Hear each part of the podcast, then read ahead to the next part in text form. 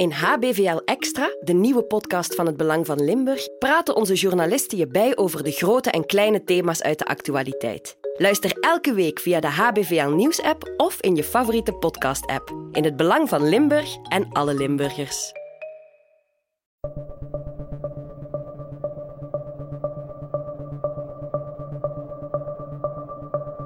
Moord. Het opzettelijk en met voorbedachte raden doden van een medemens. Het is het zwaarste misdrijf dat iemand kan begaan.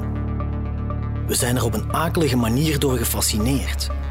Hoeveel romans, films en andere verhalen behandelen dit duistere thema?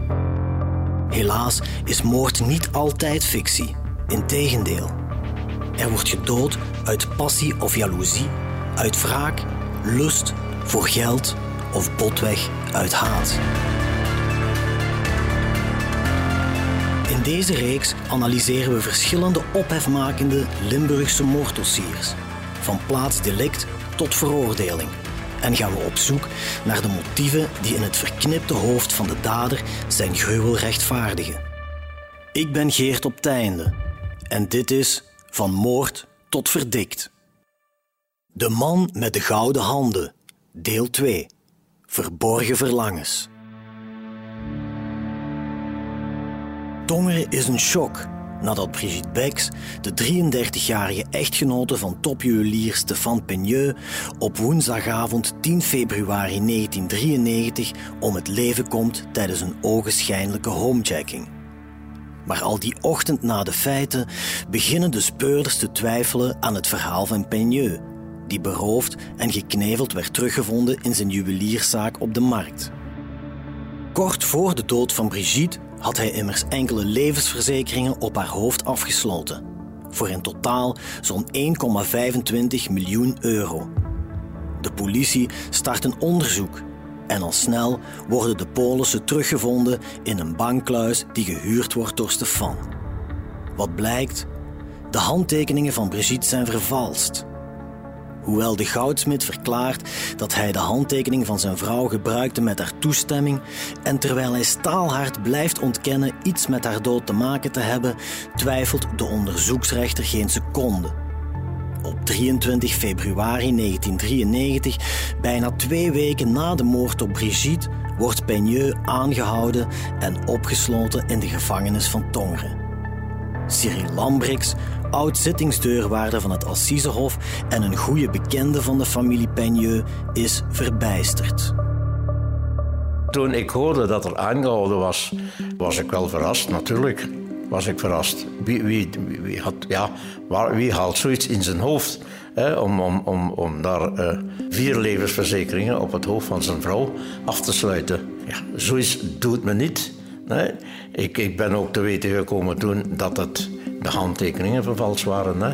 En uh, uh, ja, dan uh, begint het te dagen in je hoofd. Hè. En ik zeg, wat voor mens is Stefan dan? Hè? Niet alleen Cyril is verrast door de aanhouding van Stefan Peigneux. Half Tongeren is dat omdat er naast de valse handtekeningen geen enkel hard bewijs is tegen de zogenaamde man met de gouden handen. En bovendien, hij zelf blijft zijn onschuld uitschreeuwen. Maar daarnaast zijn er de believers. Het kamp dat er rotsvast van overtuigd is dat Peigneux heel wat te verbergen heeft. Dingen die het daglicht niet kunnen verdragen. Want de levensverzekeringen zijn niet het enige gespreksonderwerp in de straten van Tongeren. Er is nog iets anders dat speelt, vertelt toenmalig hoofdbrigadier van de gemeentepolitie Guy Duchateau. Het ging vooral over die levensverzekeringen in het begin, waarvan men toch uh, wist dat hij ze pas afgesloten had en, en verhoogd had. En ja, dat toch allemaal raar was. Naarmate de tijd vorderde kwamen er ook wel zijn reizen bij naar Thailand en zo, waarover gebabbeld werd. In de zomer van 1992, een half jaar voor de brutale moord, ondernemen de Peigneux een reis naar Thailand. Maar Stefan zou daar niet enkel van de mooie natuur hebben genoten, zo wordt verteld. Volgens sommige tongenaren zou hij er op zoek zijn gegaan naar de herenliefde. En diezelfde vermoedens over de ware geaardheid van Peigneux steken opnieuw de kop op tijdens de uitvaart van Brigitte Bex. terwijl honderden diep bedroefde familieleden, vrienden en vooral nieuwsgierige stadsgenoten Brigitte de laatste eer bewijzen op het kerkhof van Tongeren, huilt Stefan tranen met tuiten op de schouder van een goede vriend. De Fransman Michel Viroland. Brigitte en Stefan hadden de reizige zwarte Parijzenaar leren kennen tijdens een skivakantie in Alpe d'Huez, ongeveer één maand voor de overval. Maar volgens de geruchtenmolen zijn Peigneux en de knappe Fransman veel meer dan alleen maar goede vrienden. Maar de speurders die hebben geen argwaan, zegt toenmalig moordonderzoeker Nico Sielissen. Virolot is naar de begrafenis gekomen van Brigitte. Maar wat doet hij? Hij komt met een vriendin. Hè? Als dan daar een en opduikt, samen met een vriendin, dan krijg je daar geen argwaan op. Hè? Op dat ogenblik is er niks dat erop duidt dat er tussen Stéphane Peigneux en Michel Virolot een relatie is. Dus hadden wij nog geen focus op En toch, de roddels over de homoseksuele geaardheid van Stefan blijven hardnekkig rondzoomen. En dus graven de speurders nog wat dieper in zijn privéleven. Zo komen ze bij een bevriend koppel terecht, dat in 1992 met de Peigneux meereisde naar Thailand. Volgens hen verdween Stefan tijdens die vakantie geregeld in zijn eentje, om pas vele uren later weer op te duiken. Nogal verdacht, vinden zijn vrienden. De Thaise link leidt de politie vervolgens naar een man in Aalst, ook een kennis van Peigneux. Samen ondernemen ze een nieuwe trip naar Thailand, zogezegd om er zaken te gaan doen. De Aalstenaar onthult echter de ware reden van dat snoepreisje en daarmee bevestigt hij de vermoedens van de speurders. Peigneux had in Thailand seks met jonge mannen. Tijdens zijn vakantie met Brigitte zou hij voor het eerst in zijn leven hebben toegegeven aan verlangens die hij naar eigen zeggen al sinds zijn jeugd verdrongen had. En dus was hij teruggekeerd naar Thailand, samen met de Aalstenaar, om zich helemaal over te geven aan zijn geheime geaardheid. Het is tijdens die reis dat Stefan een mannelijke prostituee leert kennen, op wie hij smoorverliefd wordt. En met wie hij een nieuw leven wil opbouwen. Zo herinnert onderzoeker Nico Sielissen zich. Op het moment dat hij in Thailand geweest is, had hij het idee van met die vriend, een hoer, een jongen, dat die naar Tongeren of naar België ging komen met hem, of met hem ging gaan samenleven. Maar wij hebben daarover ook verder onderzoek gedaan. Onder andere met mensen die Peigneux kenden in Aalst. En daar heeft men ons uitgelegd dat datgene wat hij wou nooit zou kunnen lukken. Om met die Thai te gaan samenwonen of, of een ander leven te beginnen. De speurders ontdekken dat Stefan in diezelfde periode de eerste levensverzekeringen voor Brigitte afsluit. Ze zijn er nu rotsvast van overtuigd dat Peigneux niet enkel de moordenaar is, maar dat het plan om zijn vrouw te doden al begint te rijpen wanneer hij in Thailand hals over kop verliefd wordt. En plots lijkt Stefan naast geldelijk gewin nog een tweede, misschien zelfs belangrijker motief te hebben. Het kunnen beleven van zijn ware seksuele geaardheid, die hij niet langer kan en wil verdringen, en waarvoor Brigitte moet wijken. Alleen, de Thaise liefde bekoelt even snel als ze opflakkerde. En Stefan bergt zijn plannen op. Tot hij enkele maanden later, in januari 1993, met Brigitte gaat skiën in Alpe d'Huez. En daar dus de knappe Michel Virolant tegen het lijf loopt. Met het skiën gaan in januari, daar moet een vonk zijn overgeslagen, ja? Met Virolant. Zodanig dat zij opnieuw plannen maken om elkaar opnieuw te ontmoeten. En dan gaan zij op weekend in Etretat. En dat was in feite het element waar Peigneux door zijn verklaringen in het nauw werd gebracht. Echt in het nauw. Stefan heeft dus een nieuwe liefde. En die luistert naar de naam Michel Virolant. In Alpe d'Huez spreken die twee heimelijk af. En een dikke week later boeken ze samen een romantisch hotelletje in Etretat, Normandië. Maar waar een relatie is, moeten er ook contacten zijn. En vreemd genoeg vinden de speurders geen enkel aanknopingspunt, vertelt Nico Sillessen. We zijn dan ook gaan onderzoek doen naar wie is Michel Virolan. Maar wat bleek? Dat wij geen telefonische contacten zagen tussen hem en Peigneux. Wij dachten, verdorie, wat is dat? Dat kan toch niet? Hij heeft uh, een huis in Tongeren op de Steenweg. Hij heeft een winkel op de markt in Tongeren. En wat bleek, er waren praktisch geen telefonische contacten met Frankrijk. En dan krijgen we op een bepaald ogenblik krijgen we een tip dat Peigneux gezien werd in een telefooncel hier op de markt. Ah, verdorie. Die zat te bellen in een telefooncel op een ogenblik dat hij panden heeft van waar dat hij kan bellen. Dat is toch ergens verdacht. Wij zeggen ja, dan zit er niks anders op. Wij moeten de gegevens opvragen om telefonische contacten vanaf die telefooncellen naar Frankrijk. Wat bleek? Praktisch alle telefonische contacten naar Frankrijk hadden te maken met viroloog. Er was een boekhoudingskantoor, er was een kapperszaak. En dan hebben we gezegd, wij moeten naar Parijs. Wij moeten gaan kijken wat dat allemaal is. En dat is dan ook gebeurd.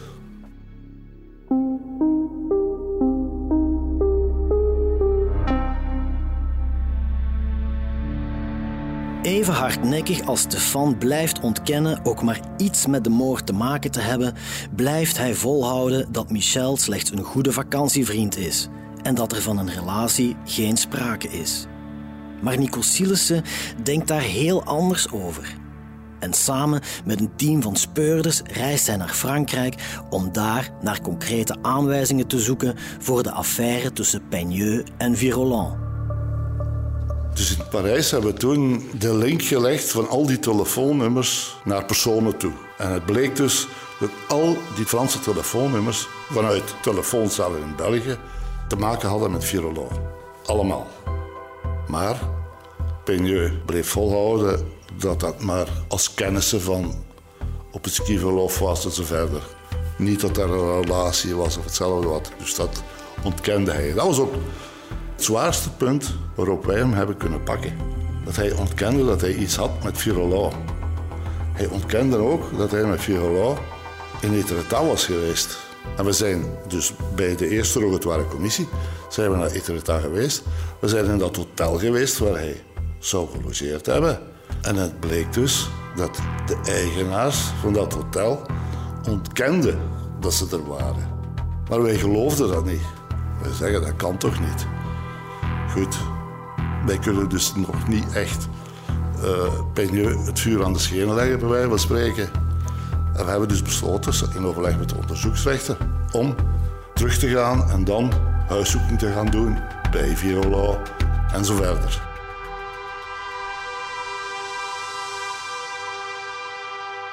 Die tweede onderzoekscommissie, die midden april 1993 opnieuw naar Parijs trekt, heeft maar één doel: het onomstotelijke bewijs vinden voor Stefans relatie met Michel, waardoor meteen ook Peigneus mogelijke hoofdmotief voor de moord op Brigitte, de gevrongenheid met zijn homoseksuele geaardheid, het daglicht zou zien. Op het moment dat ik eh, Michel Virolo gezien heb, leek me dat een ordentelijke gast, beleefd, correct. Uh, wij hebben daar huiszoeking gedaan op zijn appartement. Dat was heel net, heel mooi ingericht, proper, ordelijk, al wat je wilt. Bij die huiszoeking is in feite het klikmoment of de trigger gevonden. Fotomappen. Maar een hele hoop, hè, want hij was, ik bij hij een amateurfotograaf was. We hebben al die foto's bekeken, dus we zijn daar wel even bezig geweest. En er was één mapje dat er geen foto's in staken. Alleen de negatieve. Dan hebben we die negatieve genomen. We leggen die voor het licht. Ah, voilà. Virolon en Peigneux in het hotel in Etretat. Dat was dus de diklik. Ondertussen hebben wij natuurlijk Virolon verhoord. En toch wel serieus aan de tand gevoeld. Dat die ontkende dus ook een relatie. En dan hebben we die negatieve voorgelegd, ja. Hij gaf de relatie toe. Wat natuurlijk een serieuze opdoffer was voor Stefan Penje. En die heeft dan ook Sander en Daags... Uh, heeft in toegegeven.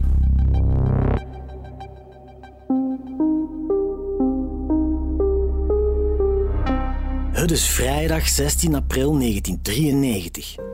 Ruim twee maanden na de moord op Brigitte Bex. En Stefan Pigneux zit als een rat in de val.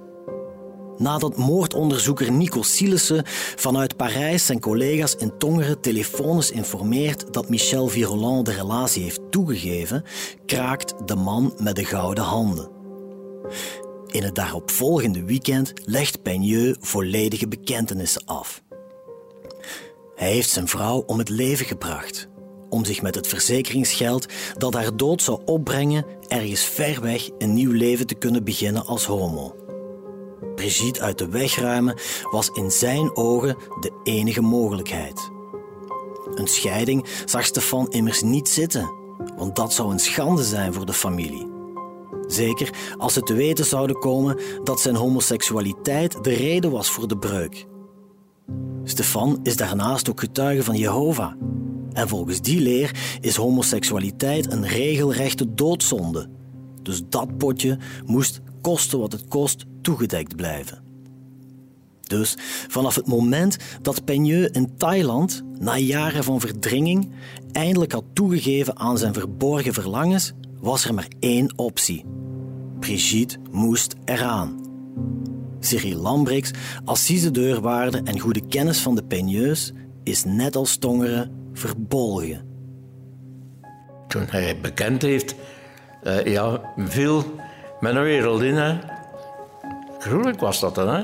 Ik had altijd gedacht, of iedereen dacht dat hier, hè, dat dat uh, uh, een goed koppel was, een, een mooi koppel en gelukkig. En, ja, als je zoiets hoort als een normale mens, dat is afstotelijk. Ik, ik had het nooit niet gedacht van Stefan. Nee, nooit, nee, nooit, nee, nooit, nee. De manier waarop hij het gedaan heeft, hè. Maar jongens, wat is me dat? Dat was gruwelijk. Op de avond van de moord heeft men uh, samen uh, het avondmaal genomen gehad. En uh, Brigitte was op het ruimen in de keuken. En Stefan, volgens Stefan zijn uitleg, was er geagiteerd en het moest die avond gebeuren. En het zou ook gebeuren. En hij is dan, ik denk, uh, de living ingegaan en hij moet zijn halter hebben zien liggen. En heeft hij opgenomen. Hij is achter Brigitte gaan staan. En uh, als ze zich zou omgedraaid hebben, zou hij het niet gedaan hebben volgens zijn uitleg. Maar ze bleef met haar rug naar hem staan. En uh, dan heeft hij ene keer in haar nek geslagen met die halter. En de tweede keer bij het vallen nog eens geslagen. Na de moord poetst Peigneux de halter op en rijdt hij naar zijn atelier op de markt. Daar onseneert hij een overval en tapet hij zichzelf in. De zaak lijkt beklonken. Maar toch hebben de speurders nog een groot mysterie te ontrafelen. Want Peigneux heeft dan wel bekend, maar hoe heeft de man in godsnaam zichzelf kunnen knevelen aan armen en benen, de handen stevig vastgetaped achter zijn rug en zijn mond zorgvuldig dichtgeplakt? Daar probeert Guy Duchateau, hoofdbrigadier van de Tongerse gemeentepolitie, proefondervindelijk achter te komen. Venieux heeft zichzelf kunnen knevelen doordat hij eerst zijn mond en zijn benen dichtgeplakt had. Hij heeft dan zijn handen gekneveld vooraan en dan heeft hij zijn benen tussen zijn handen door kunnen steken. En ik moet zeggen dat wij dat zelf allemaal geprobeerd hebben. In de kantine van de GP, s'avonds, hebben we dat met verschillende mensen zitten uitproberen op welke manier dat, dat zou kunnen gelukt zijn dat kwam eruit als zijnde een van de manieren waardoor, waarop het kon. En dat bleek nadien uh, in Sinterklaas ook zo gebeurd te zijn. En toch is er nog één vraag die open blijft. Hoe heeft Peigneux het geflikt om zijn eigen polsen stevig vast te maken? En dan ook nog op zo'n manier dat de tape niet kon verdraaien? Vragen moordonderzoeker Nico Sielissen en Cyril Lambrix zich af. Daar heb ik veel oefeningen op gedaan hoor. Ik moet dat wel eens proberen. Dat lukt niet. Tenzij dat je weet hoe je het wel kunt doen. Die had een draaibank. Daar had hij een ijzer opgestoken, de tape eraan gehangen. En dan kon hij zo zijn handen rond, die, rond dat ijzer draaien, zodanig dat die tape niet verdraaid rond zijn polsen zat. Dat heeft lang meegespeeld hoor. Op dat ogenblik begint je ook te denken, is er een medeplichtige? Heeft dat iemand anders gedaan, die tape? En is die verzwonden? De manier waarop hij zich... eh, ja, ik, ik heb die foto's en, en, en die, die beelden gezien. Ik houd zoiets niet voor mogelijk. Dat een mens in staat is om iets te, te, te verdoezelen. Om gewoon, ik ben dat niet geweest, gewoon. Het was bijna een perfecte moord. En dat hij dat niet op voorhand had bedacht, dat geloof ik niet. Zoiets kun je niet. Dat kan niet. Eén, je moet al ja, serieus lef hebben om je vrouw zo te vermoorden. En dan een, een paar kilometer verder rijden met je auto. En dan dat nog in zijn atelier te doen. Nee, dat, eh, dat was goed uitbedacht. En trouwens, die, die, die vier levensverzekeringen, dat was dan ook al het bewijs. Hè. Wie doet zoiets?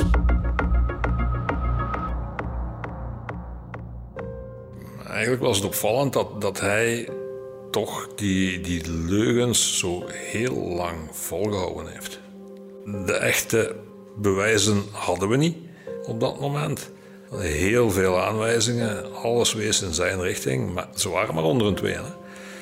En DNA-onderzoek bestond niet op dat moment. Eh, qua vingersporen was er niks speciaal gevonden. Er waren geen sporen echte sporen die, die naar hem leiden. We hadden wel allemaal aanwijzingen, maar forensisch bewijs was er eigenlijk niet. Terwijl dat wij allemaal ervan overtuigd waren dat hij het geweest was. En dan toch zo lang tegen alle aanwijzingen in het blijven volhouden dat hij er niks van wist.